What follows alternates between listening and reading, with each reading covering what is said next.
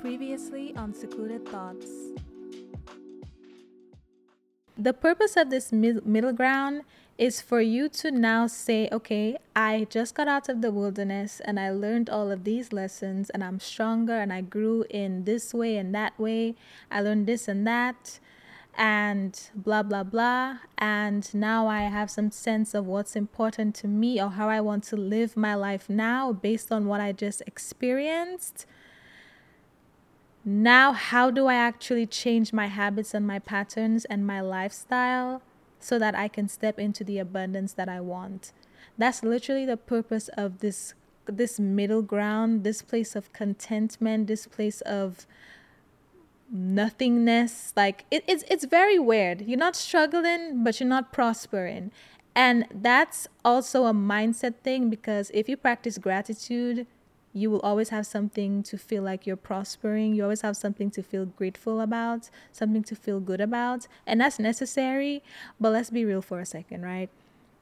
Outside of just the mind stuff, like the the gratitude and stuff like that, let's talk about the actual lifestyle for a second, okay? Because I am a strong believer and I'm working on walking by faith and not by sight, but we still have to address the sight. We still have to address what we see so let me tell you why what you're seeing is nothing, right? Nothing good, nothing bad. Just like you're just weird, you're just coasting, you're just drifting. Let me explain that to you. The purpose of this season of contentment, this middle ground, is for you to take action on what you have learned. Okay, so for example, let me give an example of the first time that I can recall I went through it. So after I came out of that major depressive state, when I, after I almost, you know, offed myself, and that was years after, by the way, that was in like a week or a month after all the stuff I told y'all I had to deal with, it took me some time. It took me some years, okay? And a couple years later, about three to be exact, three years after that, I was in a state of contentment, coasting. Not I wasn't struggling, I wasn't suffering because now I could think about the things that were making me feel depressed and I wasn't sad about it. I wasn't crying about it because I had cried enough. But my life wasn't I wasn't necessarily happy at that point. I wasn't flourishing. I was I just felt like I was coasting. Let me tell you what changed. I changed my environment and this was unintentional. I ended up joining a program in college that put me around a lot of ambitious young women. They were just very positive, very ambitious, and I got mentors also that started making me dream big and think big. Like I had mentors that used to take me into rich neighborhoods in the city and look at big houses. And when you look at these houses, it's like all of a sudden it it it started feeling more realistic. Like, why not me? Why can't I live in a house like that? You know?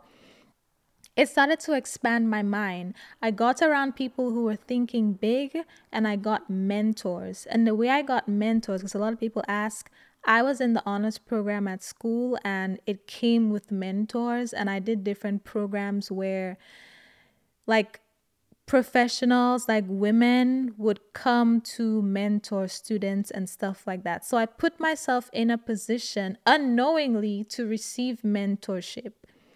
And because I got around people that inspired me, that made me think bigger, all of a sudden I started creating these big goals for myself. And it's like I felt like I had a sense of direction in my life. And not only that, but I had people to help me, inspire me, and hold me accountable. So I started, so after I changed my environment and I got around those people, my actions started to follow. I started taking inspired actions, meaning I started actually doing things to try to get the life that I was now trying to attain or that I now started thinking about because these people encouraged me to think bigger. So it was then when I started, you know, changing my habits and stuff unknowingly back then when I started surrounding myself with that and thinking bigger, and I had people who were actually creating these kind of goals with me and doing stuff with me and holding me accountable, that's when I entered that abundance phase.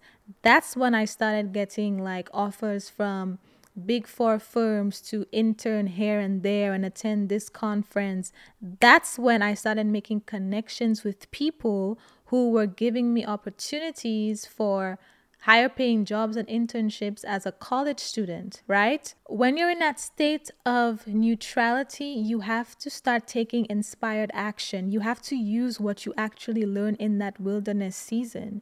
So if, if you got there because let's say let's say like your relationship was struggling and you got to a really low point in your life and in your relationship and it was because your communication was terrible right? When you really paid attention to why you got there you realize it's because your communication was trash. So now that you've learned that and you got out of that low point and you're in this phase of contentment slash drifting slash nothingness when your relationship is just hanging in the balance. Now if you want to fix it you have to start communicating better. Read a book on communication. Start practicing communication. Start practicing better communication right? When you start doing the opposite of what got you into that low point in the first place things will start looking up right I was I had a negative mindset. I did not feel like I could do anything. I did not dream big or nothing. I suffered, I struggled, I was hurt. Then I came out of that point. I felt how I felt. I felt all the feelings. And then when I changed my environment and I started acting upon the new stuff that I was learning about having a positive mind and being around ambitious people, now my life started to look more and more like theirs. Now I went into abundance because I did the opposite of what got me into that phase. I had a negative mindset, I struggled, then I was drifting, I was content. Then I did the opposite. I started developing a positive mindset, reading books, changing my environment, dreaming big, acting on those goals. And then my life started flourishing, right?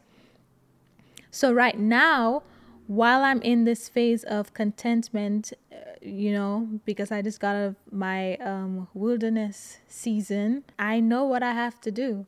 I'm in this phase of drifting and contentment because I haven't taken that inspired action yet. I know what I have to do. I know I have to start, you know, not, proc- I, I know I have to stop procrastinating as much, right? I know I have to start working on my discipline. I have to start doing a better job of overriding how I feel and doing what needs to be done right? I have to start doing the things on my to-do list, doing the things that I plan to do. I have to do I have to be better about taking action towards the things that I want to achieve because I don't know what it is. I think I think it's because I took such a long break because I told you I, I, I went to St. Lucia for a month and I did not work for that month. I didn't work on my podcast or anything. And I got back and it's like after a month of not doing anything, my habits were like you know they i had to i have to work at that again because i took too long of you know time off and i don't regret it at all. It was necessary. But if i'm being honest my discipline wasn't that good to begin with before i left so i can't even put all of the blame on that. I know that what's standing between me and that abundance and prosperity phase is my discipline. I know I have to be better at doing things and overriding that voice of procrastination, right? My question to you is if you are there, what what is it that you have to do or stop doing to get into that uh, that prosperity phase that you want?